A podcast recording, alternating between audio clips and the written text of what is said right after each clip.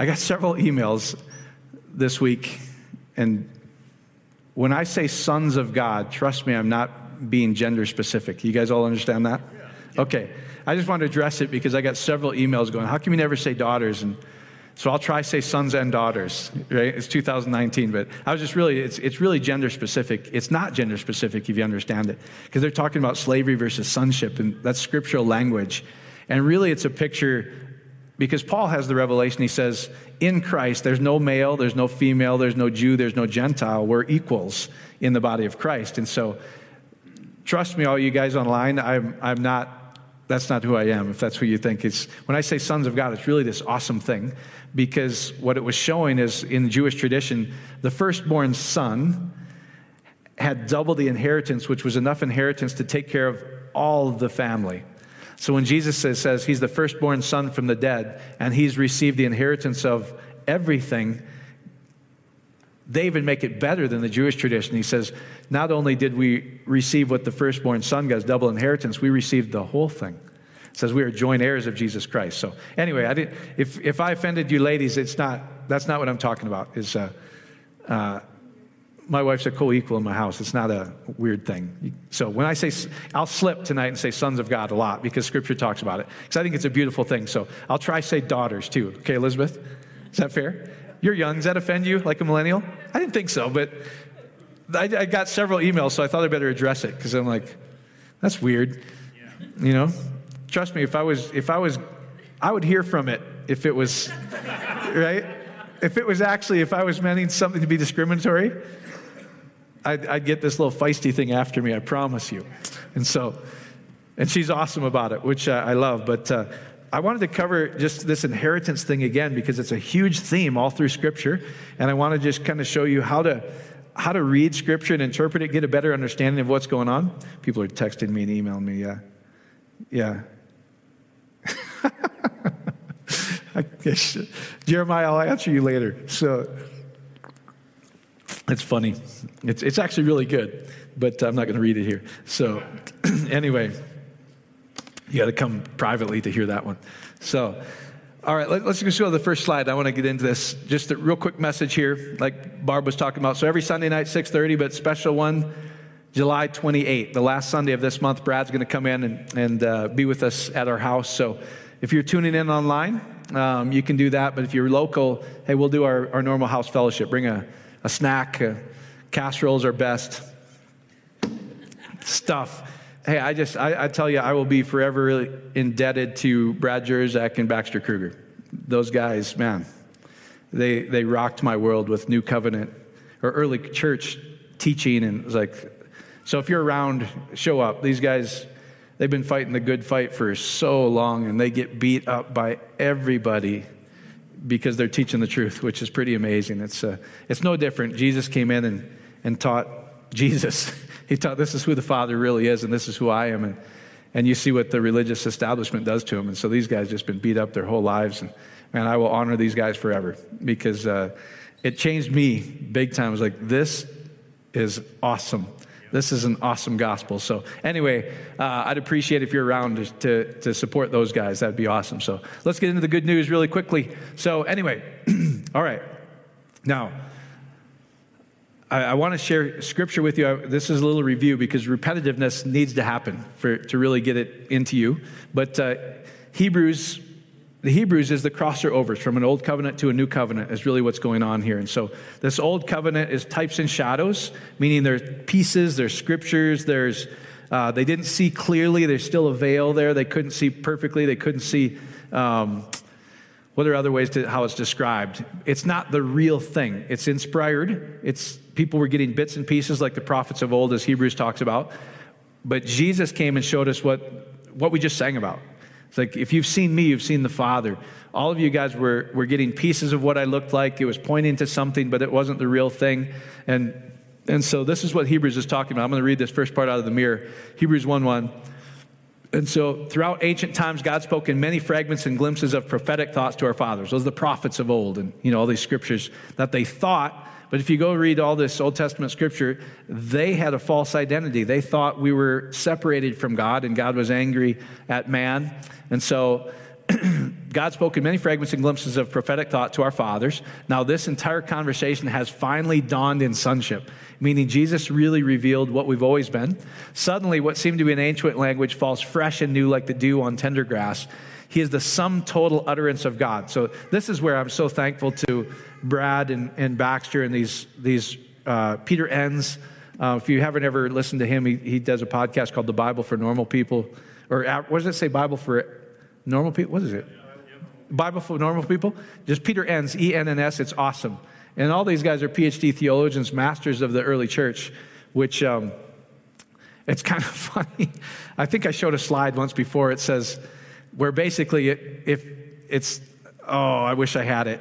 Um, I'm, I'm going to find it real quick because it'll bother me. Are you okay with that? Because it's so good. I was, I think Brad Jersak posted it, and it's it's so spot on for uh, yeah, I found it. Cool. That was so. the, this is classic. So heresy. You know, if you if you preach the unconditional love of Jesus, you'll be called a heretic. You guys know that, right? Never changes. Just, Jesus said that as the law persecuted grace, it's still that way. But says heresy, that special moment when you have a greater spiritual insight than the apostles, than the disciples, than the apostolic fathers, the church, and the magisterium because they gave you a Bible that they wrote, compiled, and gave to you.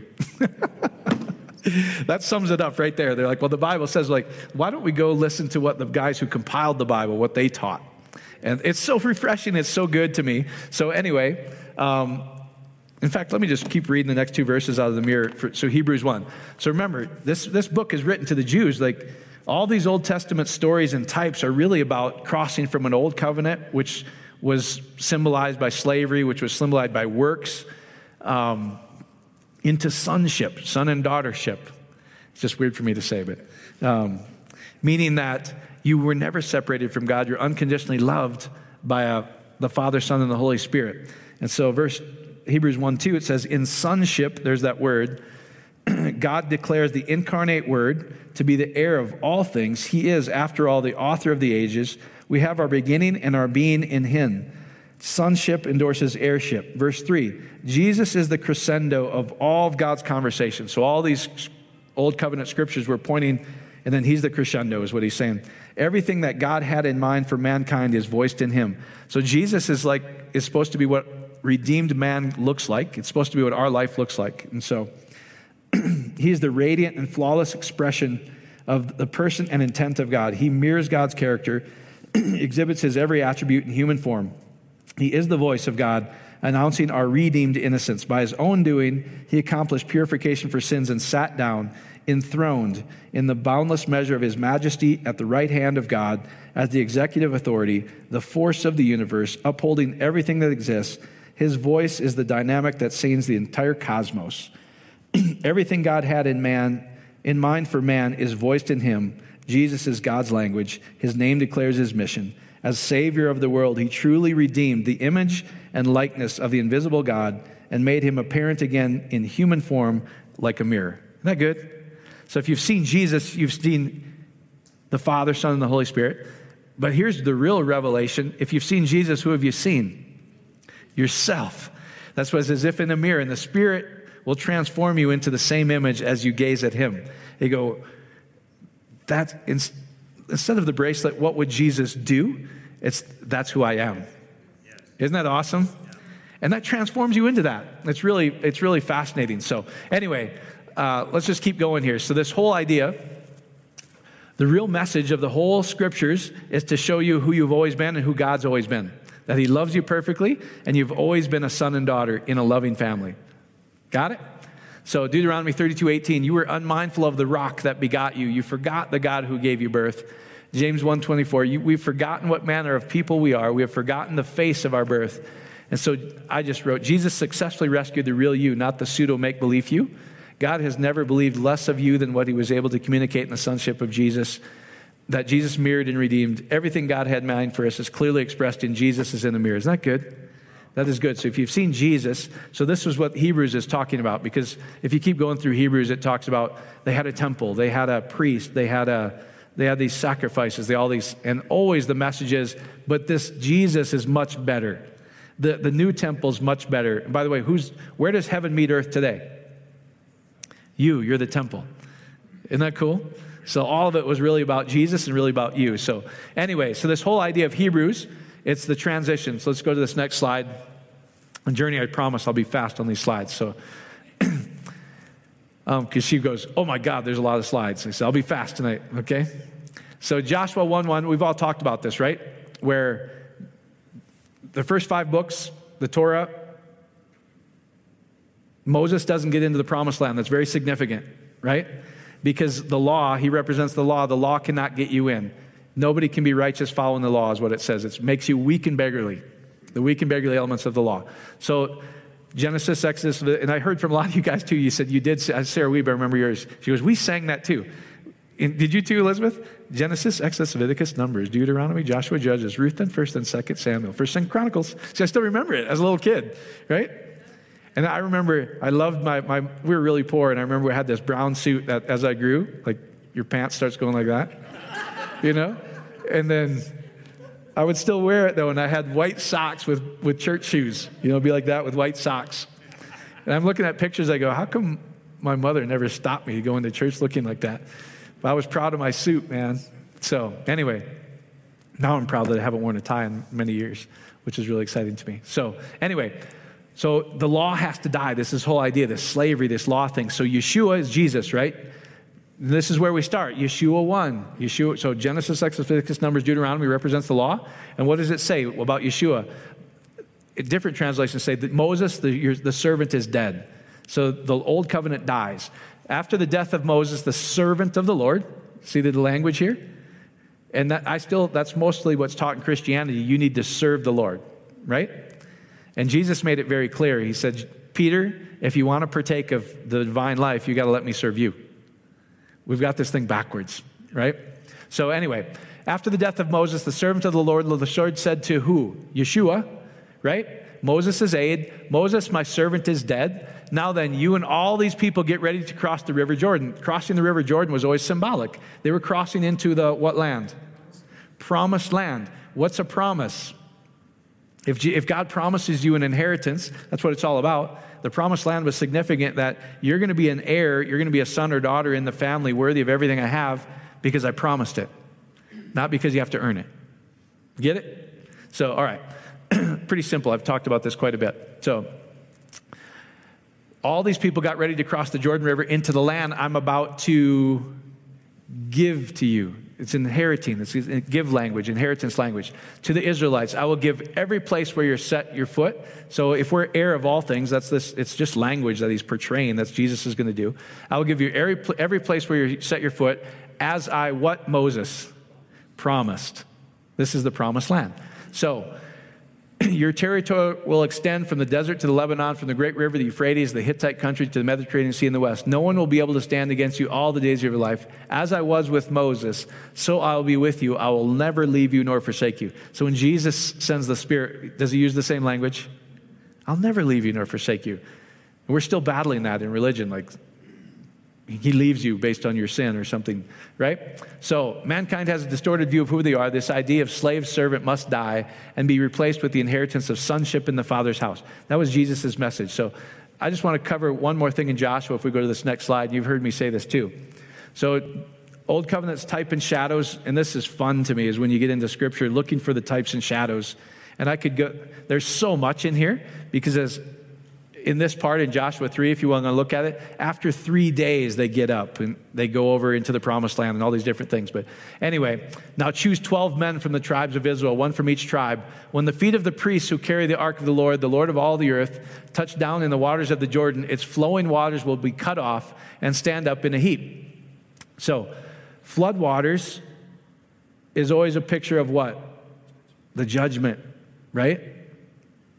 And under the law, what's your judgment? Death. Right? It's finality. It's like under the law. And that's why it says he set us free from the law of sin and death. Right? In, in Romans 5, it says, as in Adam all die, in Christ all will live. Really hard to explain that one away. So, It says, Now, this is what's cool to me though. So when the people broke camp to cross the Jordan, the priests carrying the Ark of the Covenant ahead of them. Now the Jordan overflows its banks throughout this harvest season.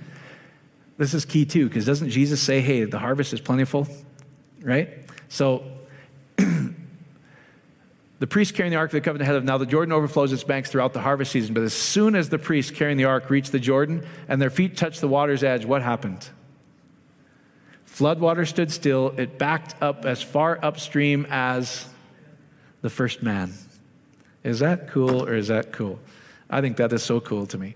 So, and then Jesus fulfills it. Did I write all that? I forgot what I wrote. When Jesus was baptized in the Jordan, the law died and all judgment and sin consciousness was removed all the way back to Adam, which literally just means the first Adam blood man, the first man.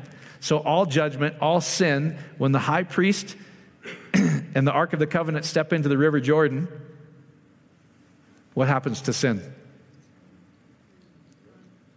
Disappears all the way to the very first man. You see that? All judgment disappears. So when Jesus, uh, as Jesus rise, so the distorted image of slavery is portrayed by the old covenant died. the, as Jesus rises from the Jordan, I've taught this so many times, I don't need to go into this, but that is portraying John the Baptist and Jesus. So when John the Baptist sees Jesus at the River Jordan, he says, Behold the Lamb of God that takes away the sin of creation. Cosmos is what it says. And it's, it's prophesied in Joshua. Isn't that cool? So when John the Baptist sees Jesus, he's, he's, uh, he's going to be the next high priest by lineage, and Jesus literally is the Ark of the Covenant. Paul tells us that. He is the mercy seat, he's the propitiation of our sins. All of that's a picture of him. And um, hmm, how much trouble do I want to get in this week? Uh, uh, Hmm. Um, I'll be a good boy tonight. So, oh, see, and it's not. It's it's so crazy because it's not even controversial to me. It's like this really, really good news. Anyway, um, mm, yeah, it's it's not. It doesn't really matter. So. We're no longer slaves. That's what, when Jesus goes under the water, the judgment, and he comes out, what happens? The dove comes, right? The Spirit of the Lord comes. So the old covenant of stones dies, and the Holy Spirit is given. Follow me? All scripture is really about the same story. And, you know, I was, I was reading, um, oh, is it 3 John 1 where it says, Beloved of all, all else, I want you to prosper and be in good health? I think it's 3 John 1. Some of you guys that know your Bible really well. I have to ask my wife. I said, What's this scripture? And then I Google it. If, if, you, if you know how to speak King James, you can find any scripture. So, because I learned, the, I learned the Bible in King James. So, but here's what it says Beloved, above all else, I want you to prosper and be in health as your soul prospers. So, all messages have to be about revelation of who you are in the love of the Father. Right? Because that's the only way your soul prospers. But that's, that's the job of ministry, if there's going to be ministry, is to show them and all of us who we really are and how, how the Father really loves us unconditionally, period. End of story. It says, You will prosper and be in health as that soul prospers. So, any real ministry's job, in my opinion, is to keep pounding the message of who they are, what we were just singing about, that you're perfectly loved, you're a son, you're an heir, and all these scriptures are just different ways to look at the same message. Cool? All right. So, so that's what all that's portraying. He, he's the lamb that took away the sin of the world. They go under the river Jordan, just like as soon as the priests carried the ark, and as soon as they touched that water, all judgment went back all the way to the first man. Is that cool or is that cool? So that's why he says, I've removed sin as far as the east is from the west, right? Meaning, if you go east, are you ever going to go west? So sin is as far away from you as what? He's trying to show you that it's, you can't get there from here, right? It's so far away that you should never have sin consciousness again. And sin is just distorted image of who we are. So what that's why in Hebrews 2 it says the blood of Jesus should remove all sin consciousness. It should remove all consciousness of judgment all the way back to the first man. Right? I think a lot of us have this picture of like Adam and Eve are going to be there and we're going to go kick his butt. Like you got me into this thing, right? I used to think that. I'm like, doggone it, man. Who's this Adam dude? You mean, because it was bad news to me. Like, how many guys had a choice to be born? I didn't. In fact, my mom was on the pill, I found out. So I was a total mistake.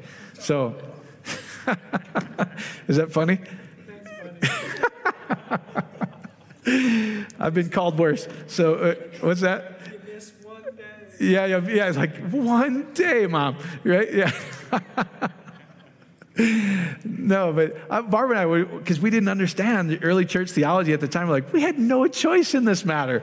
But if we don't make the perfectly right choice in this limited span of our life, then we're hosed the rest of our life. This is an unfair deal. Does anybody go through that theologically? I, I remember going through that, like, hey, I didn't choose to come here. This wasn't my choice.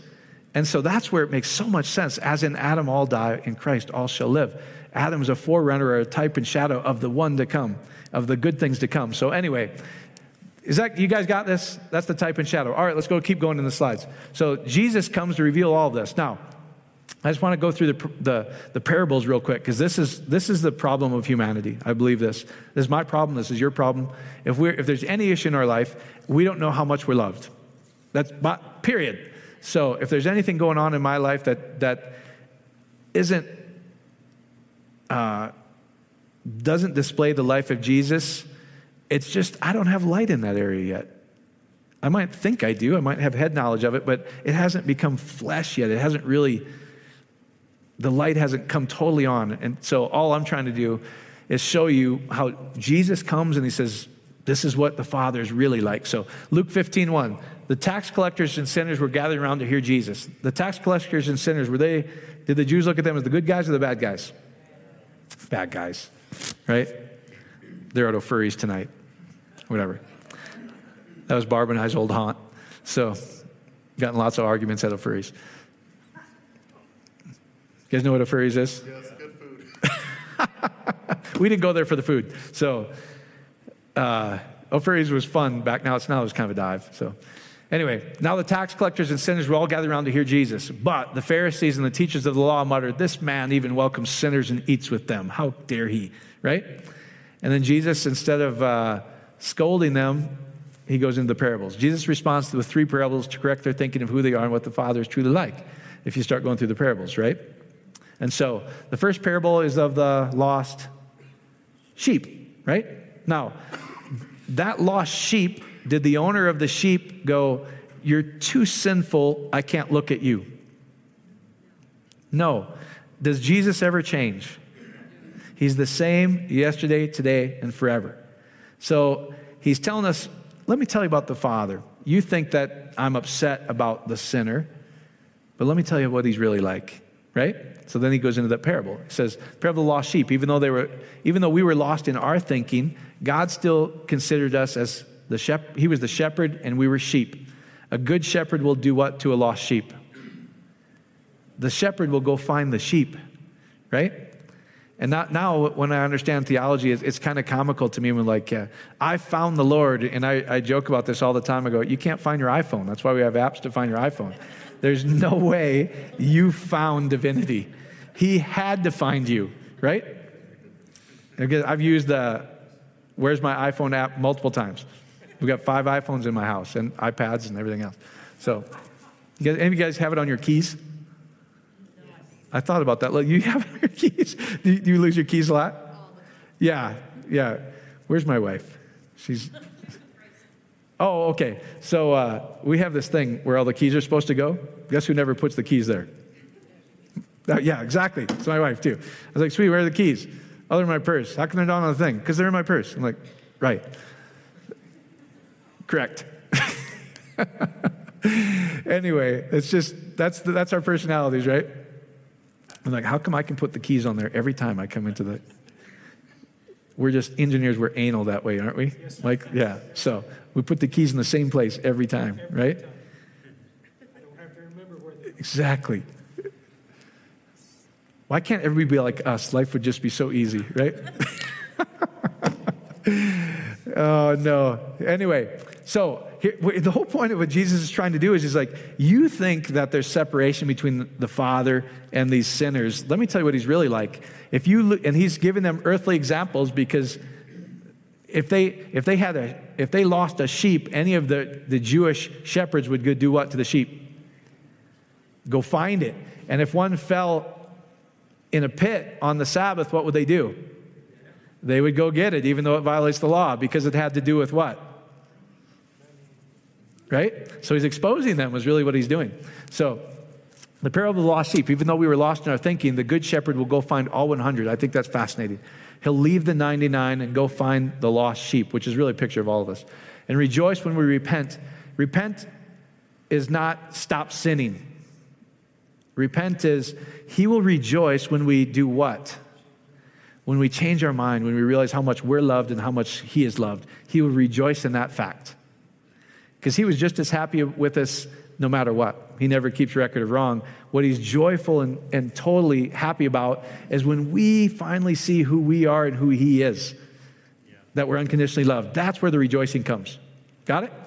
All right, so that's the first parable. And they're all really the same parable. The lost sheep, he'll go find it, right? He's not upset with the sinner. He'll go find the sinner and bring them back to show that they're unconditionally loved. So the parable of the lost coin, again, we were lost. We're the lost coin, right? We were lost, but this Francois does such a great job with this. Did the coin, if you have a if you have a silver dollar bill and you lose it, it's somewhere in your house. Is it still your coin? Does it still have the same value? Does somehow you crave it even a little bit more when you can't find it? Get it?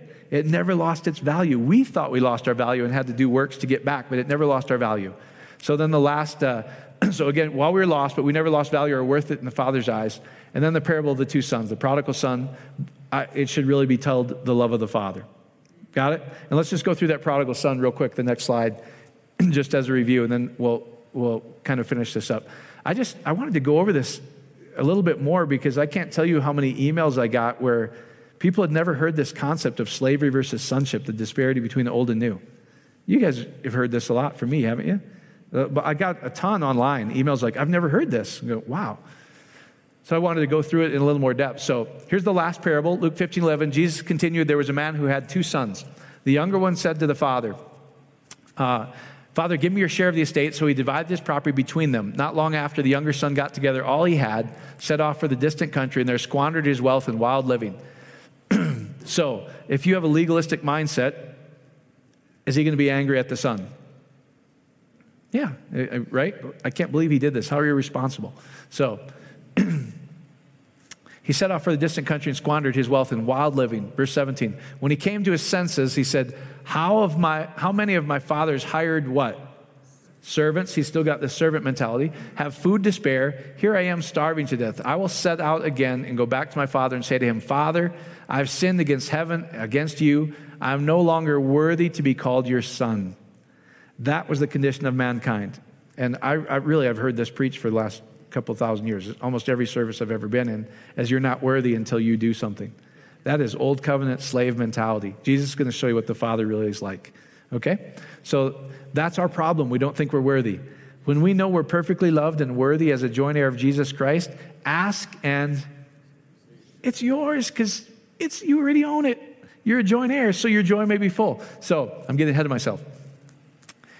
I will still go back to Father and say, Father, I have sinned against heaven and against you. I'm no longer worthy to be called your son. Make me like one of the hired servants. So he got up and went to his, his father. But while he was still a long way off, his father saw him. And see, this is such good language to me. He was such a long way off because scripture says, while you were still dead in your sin, I died for you. We were still a million miles away. That's why it's kind of comical to me when people say, I found him. Your Bible says you didn't, but okay, right? But while he was still a long way off, his father saw him, was filled with what? Not gnashing of teeth, anger like the, the Pharisees and Sadducees, compassion for him. He ran to his son, threw his arms around him, and kissed him. The son said to him, Father, I've sinned against heaven, against you. I'm no longer worthy to be called your son. But the father said to his servants, Quick, bring the best robe. Does it say the worst robe? Bring the best robe on, put it on, put a ring on his finger, sandals on his feet. That's really critical too, because in the Old Covenant, Moses had to take his shoes off because it was holy ground. New Covenant, the son doesn't think he's worthy.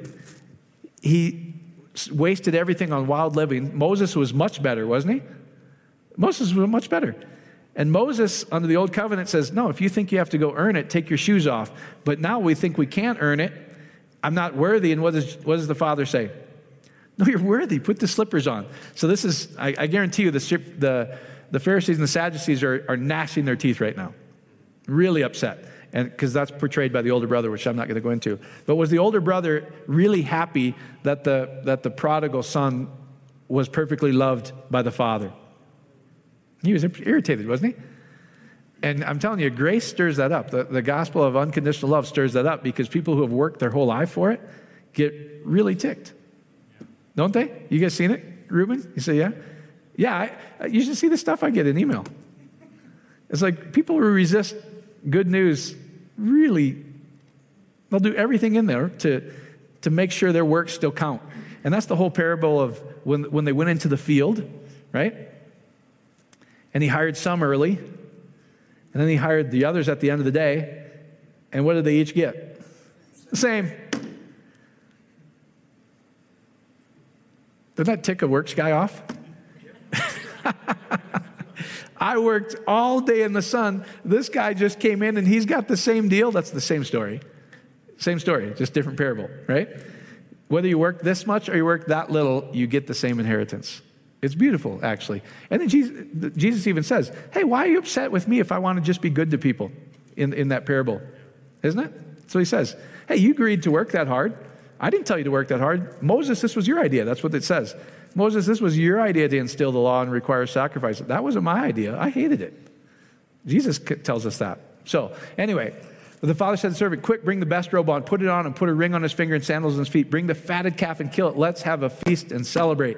So, that we're at the, the marriage feast of the Lamb, guys. We're, every, there's nothing to wait for. You guys get it? You're worthy of it all. You're not worthy of the scraps, you're worthy of the best robe. The slippers on the feet meant I don't have to work for my inheritance because the servants were outside barefoot. But if you wanted to go in the house, you put slippers on your feet. That's why it says put shoes on them, put slippers on them, because that shows he's the household members and the slaves serve them. Cool? Does this make sense to you? So that's what he's trying to tell you. No matter what you've done, you're worthy of the best robe. That's really hard to get in our minds, isn't it? Oh, thank you, Father. Tell them about you, but I've done some things in my life. Adult furries. you, I know you haven't, Michael, but anyway, Barb and I have. So, huh? Well, our first date was a Motley Crue concert. That ought to tell you something. So, a great concert, though. I'm telling you, it was a great concert. Kickstart Your Heart tour. McNichols Arena, then they tore it down the next year. So, maybe ever go to a concert at McNichols Arena? Isn't that fun? Red Rocks is still the best, though. We should do that as a group. Just go to Red Rocks. It's so good. I, I just love it. It's, I, I, think it's awesome. Hello, this is Red Rocks. So, all right. Let's go. You guys know what that's from? U2. Under a blood red sky. That. Hello, this is Red Rocks because it's recorded live. Anyway, I'm a music guy. So, all right. So this whole idea of slavery's got to end, sonship's got to get into our minds and our hearts, right? So Romans 8, 14, we covered this last week, but I want to review it again. For those who are led by the what? Okay, Jesus goes under the water at the River Jordan. As soon as the, the high priest and the Ark of the Covenant touch the, the water, what happens? All judgment goes back to this, the first Adam. Sin is completely removed, right? And then what did everybody do? I didn't continue, but all the Israelites did what? Crossed on dry ground. They crossed into the what land? promised land, not the servant slave land. See the picture? So, when the true fulfillment of this, Jesus and John the Baptist go into the River Jordan, the high priest in the Ark of the Covenant, he comes out. What's, what descends? The Spirit. So, the Old Covenant, the law, the stones is replaced by the Spirit, something spiritual, something to believe, something in our hearts and minds, not something to, not rules to follow. Got it? So, as soon as that happens, all of us have entered into the promised land. Right? If you get this typology in this, that's what he's saying. So when the Spirit comes, all of you have inherited something. You no longer have to work for it. You don't have to be a slave for it. That old covenant system has died. Moses, your servant, has died. You now are heir of all things because, but how do we receive them? We receive them by what we believe, right? So it does matter what message you listen to. If you message to a legalistic, if you listen to legalistic messages, even a sliver of leaven does what to the whole lump? Ruins the whole lump, right? And that's not sin, that's legalism. That's what Jesus said. Beware of the Pharisees and the Sadducees, right? Most of us now is like, beware of the grace guy. dangerous. False prophet. Those are all the emails I get. I'm like, I'm just happy though. I'm, I'm, I'm happy about the good news. So, anyway, I just think it's comical. So, anyway, for those who are led by the Spirit are the true sons, not, not flesh as Israelites, not, not trying to work it and be good enough. That's not how you receive sonship. Daughtership, too. Daughter of Abraham, all you email people. So, for those who are led by the Spirit of God are, are children of God. The Spirit you receive does not make you slaves. There's this, there's this idea again. You don't have to work for your inheritance, guys, so that you live in fear again. 1 John tells us the same thing. Hey, perfect love does what to fear? Casts out fear. So, any message that you have any fear of, of his wrath, his torment, um, is that the gospel? Cannot be, right? If, you, if, you, if we believe John, he says, perfect love casts out fear because fear has the idea of torment. Right? So when, this is the whole message. anyway, the spirit you received does not make you slaves so that you live in fear again. Rather, the spirit you received brought about your adoption to sonship, daughtership, same thing. And by him we cry, Daddy, he's our, he's our father. We're, we're a family member. The Spirit himself testifies with our spirit that we are God's children. All of us were children at some point. We were birthed by our parents. So if we're God's children, who were we birthed by? The Father, Son, and the Holy Spirit. That's our true origin. That's our true birth. That's all humanity's true birth. There's nothing alive that can be alive without the source of life, which is Jesus Christ. If we just think through this stuff, right? So every human being has the Spirit in them, even if they didn't have the man of God lay hands on them. They were birthed with it birthed with it. That's what Peter says at Pentecost. He's like, man, don't you get it? All Spirit has been poured out on everybody that has skin. Isn't that amazing? Do they understand it? No. That's why that's really the true evangelism to show what's already true about themselves. So, anyway, so here's Paul's reasoning. And by him we we, we're not slaves anymore. By him we cry, Daddy. He's our dad. The Spirit himself testifies with our spirit that we are God's children. We're birthed from him. So if, if my kids are birthed in the Popovich family, how much of the Popovich inheritance do my kids get? If I'm a good dad, all of it, right? I'm not going to play favorites like some people like, well, they get this and they were irritants, so they get my card collection or whatever. Weird how people do that stuff. So, anyway, now, then here's the argument, which I just love. Now, if we are children, then we are heirs. And if we're heirs of God, we are co heirs with Christ. We're joint heirs with Jesus Christ, is what King James says. If indeed we shared in his sufferings, meaning his death. So when Jesus went into the River Jordan, that means he died. And Paul's revelation was if one died, how many died? All died. And then if he rose and seated at the right hand of the Father, where are we? Paul tells us in Ephesians any other thing you hear, any principle, any other teaching, it says above all principles, all powers, anything you hear, they're garbage. The one principle you need to know is you're seated far above any other thought, and you're seated in the place of honor as my bride and as a son and daughter, a family member, worthy of everything God has. That's the final principle. That's the final word of God. Is that good or is that good? So that changes our prayer life, in my opinion, right? At least it should. I still mess it up sometimes. Isn't he good? Even when you mess it up, he still makes it work. So good. You can't screw it up, guys. That's what's so awesome. I, I, sometimes I think people still think, well, I'm not sure if I'm doing it right. There's no right. It's all right. it says he takes our messy prayers and makes them perfect to the Lord. Isn't that awesome? So, anyway, if indeed we share in his sufferings, in order that we may also share in his weightiness, his glory, his kavod. He is the radiance of God's life. He's what, he's what mankind, he's what our life should look like. That's exciting to me, right? That's what I'm trying to get all of us is to live to the full measure of the stature of Christ. So, uh, in fact, we were meeting with the Betas because they're going on this mission trip in Puerto Rico and they wanted to talk about prayer for healing, healing prayer. I said, You know what's amazing, guys? When I don't feel anything and I pray, it just still works. So, so they're like, well, how do we do it? Just do it. And it'll work. That's why it'll shock you, right? It's awesome. So when you're praying, and then he tells us, so this is all covenant language in John. We'll finish with this again because I, I, really want you to get this. You're not slaves. A slave doesn't mean your own. In Paul's writings, he's talking about a slave was, I have to work and I never can get into the house. No matter how hard I work and get into there. He goes, That idea is gone. You're born from me, and so you're a son and a daughter, perfectly loved. Because if he's love and I'm birthed from him, so I'm birthed in love. So how am I going to respond? What's the best way that we, that we can get people to believe? Know they're loved, right? Love never fails. There's all other methods, pray in tongues this long, fast this long, get into the word more, all the things most of we, we all of us have done our whole life. The one thing that works every time is to know you're loved. That's it. Isn't that good? Then you'll be filled with the fullness of God, is what it says. so, anyway, so John's telling us, I will ask the Father. If he's, see, they didn't even dare call him a father. But now John's saying, you can call him dad. Whoa, we thought God was this distant guy. Isn't that what most of you guys were taught in religion? He's so holy, he can't look at you. Yet Jesus looked at all the sinners and had fun with them.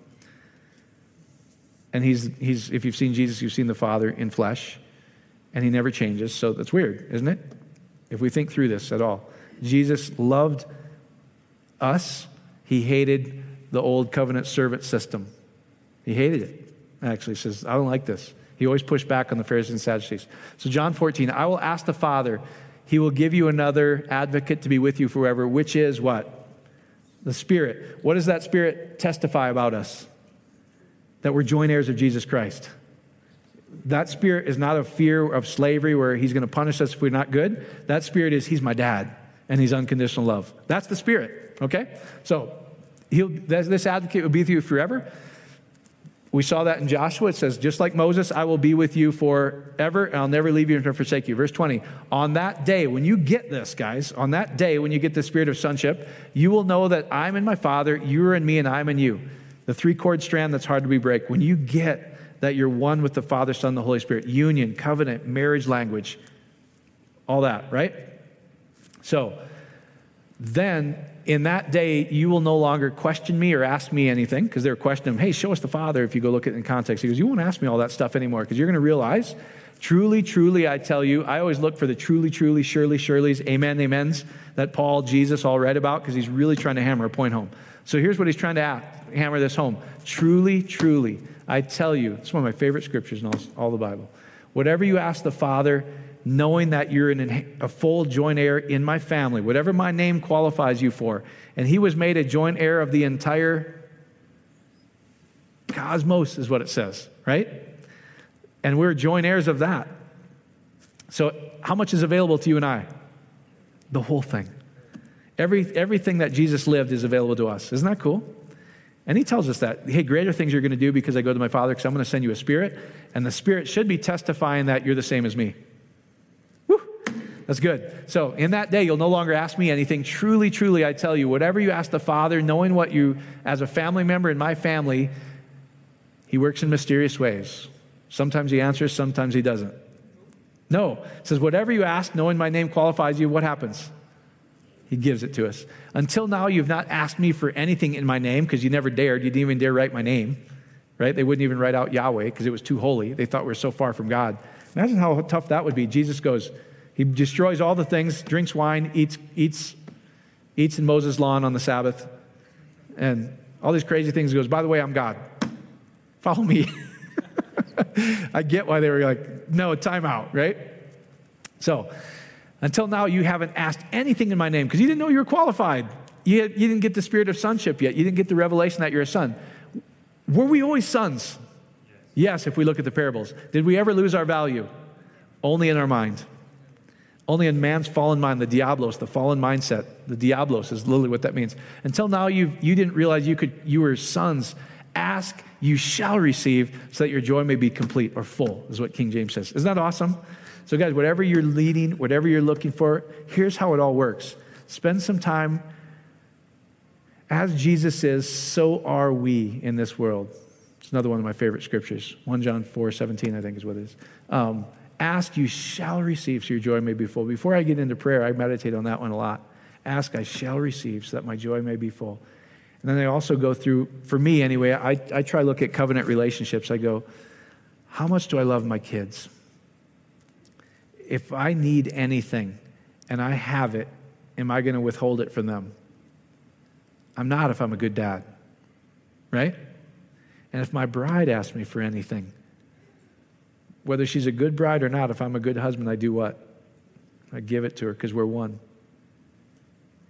I meditate on those things. I go, you know what? And Jesus says, if we understand that being an evil generation, how much more does perfect love understand it? He's given us earthly things. He goes, if you guys do this and you're bad at it, that's what he's trying to say. I, I own this whole system of, of, of love. If you understand it being where you only see partly of what you are, how much more if you realize my unconditional love for you, you shall receive so your joy may be full. See Paul's uh, or John's argument here? You guys get it? So, how loved are you? Perfectly. So, if you ask for anything that his name qualifies for you, will you receive it? Yes. Is that assurance? Is that assurance? Sleep well and snore, right? You don't have to stay up at night for that one. And I know this stuff, and I still have sleepless nights sometimes. It's so bad, isn't it? I'm like, what is wrong with me? Guess what? My mind's not stayed on heavenly things, right? The people go, Has anything ever happened to you? Yes, add, add a thousand of you knuckleheads to your life. See what happens. All kinds of stuff happens, right? So, and I'm talking about me too. I'm not, hey, you guys get it, right? We're just as human as you. I'm, I'm preaching at myself most of the time when I'm going through this. You guys know that, right? So, all right, last slide. We'll finish. You can get to your feet. Oh, is this good? Is this starting to make sense? I won't hammer this anymore next week, I, I, I just wanted to go through these scriptures again and hopefully shed a little more light because I got so many. I've never heard that, that this slave sonship thing, so daughtership thing. So, you're worthy to receive his very best as a beloved son or daughter. See, I put it there. You can never lose, you can never lost your inheritance. That's really bad English. So, you can never lose your inheritance because of his, because of his works, not yours. Because that's what they thought, they thought in the prodigal son, right? Look at this guy. He's wasted his inheritance. His riotous living is what some scriptures say. Jesus, if you really understood the covenant, you wouldn't even eat with those guys. He eats with sinners. And he goes, You guys have all missed it. Let me tell you what the Father's really like. They never lost their inheritance. In fact, I'm going to go drag them back into my family so that they realize they've always been loved and that everything I've always have is theirs. That's the Father. He'll never change. So if you've blown it, you know what the good news is? He restores everything. He even makes your mistakes to prosper. Isn't that good news? I've used that scripture a lot too. Whew. Thank you, Father. It's me again. I know none of you could do that, but I do. It's me again. I blew it again. What are you talking about? Put the best robe on, put the ring on, put the shoes on. Let's have a party. You're my son. Everything I have is yours. Isn't that awesome? That's awesome to me. So you're a joint heir in Jesus. Jesus is what the Father has in mind for a life. If you want to know what your life can look like, look at Jesus. As we look at his life and go, that's me, it says the Spirit himself changes us into that image because we realize we're a joint heir. So when we pray for the sick, what happens to the sick? They heal. It's not because we fasted enough, it's not being anything. It's really just, for me, it's understanding the power that works in me is so much greater than what I even think. We just release it. So, anyway, when you pray, you can trust in His limitless love and power for you. This is, this is, my, this is what I love. It's, I, I remind myself of this all the time. Father, I'm so thankful and grateful that I can trust in an unlimited love, so much greater than me. Now, you bring it to pass the best way. I don't, I don't care how it works, you just bring it to pass. And so here's the good news if you've blown it and you feel like you've lost anything, doesn't matter anything joy, uh, relationships, whatever, He will restore it because He's that good to you. If you're in any kind of financial lack, you can rest because guess what? He will restore it. When you renew your mind to that stuff, stuff to happen to you. Crazy stuff. Let Him do it how He wants to do it because he loves you that much, right? Does he own everything? Yeah, so if you need something and you ask for it, can you count on that you're going to receive it? Yes. Now, don't get pigeonholed into where it's going to come from.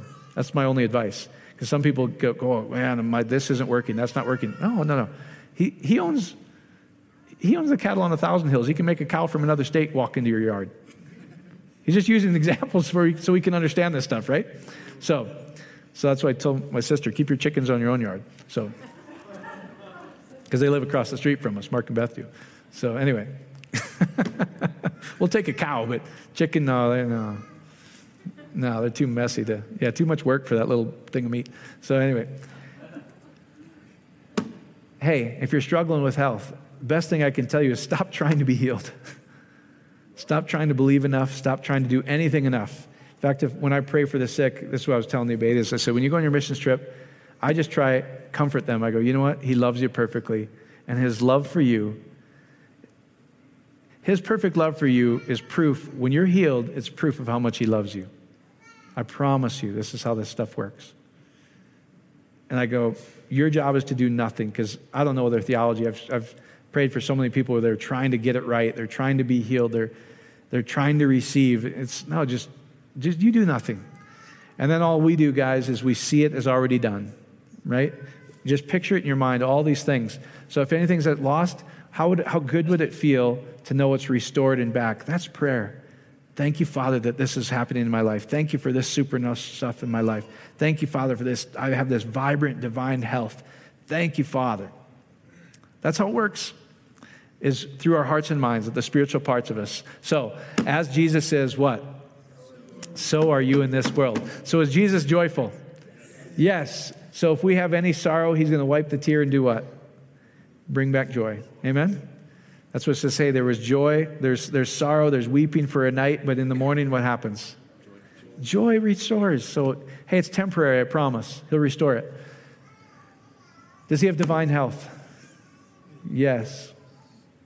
Can he take your life before you want it to be taken? No. It says, I will satisfy you with long life. I believe that with all my heart. You determine when you're done. Isn't that cool? That's good, isn't it? You just never know. No, we know. We know. You determine it. I'll set, read Psalm 91. I satisfy you with divine health. Isn't that cool?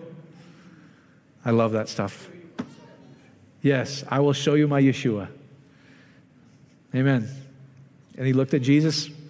Paul walked in that. John walked in that. Ah, you know what? You guys are kind of knuckleheads yet. I, would really like to go. But you guys still need me. That was, John, that was John and Paul's argument. I can lay down my life, I can take it out. They couldn't kill those guys until they said, okay, you can kill me.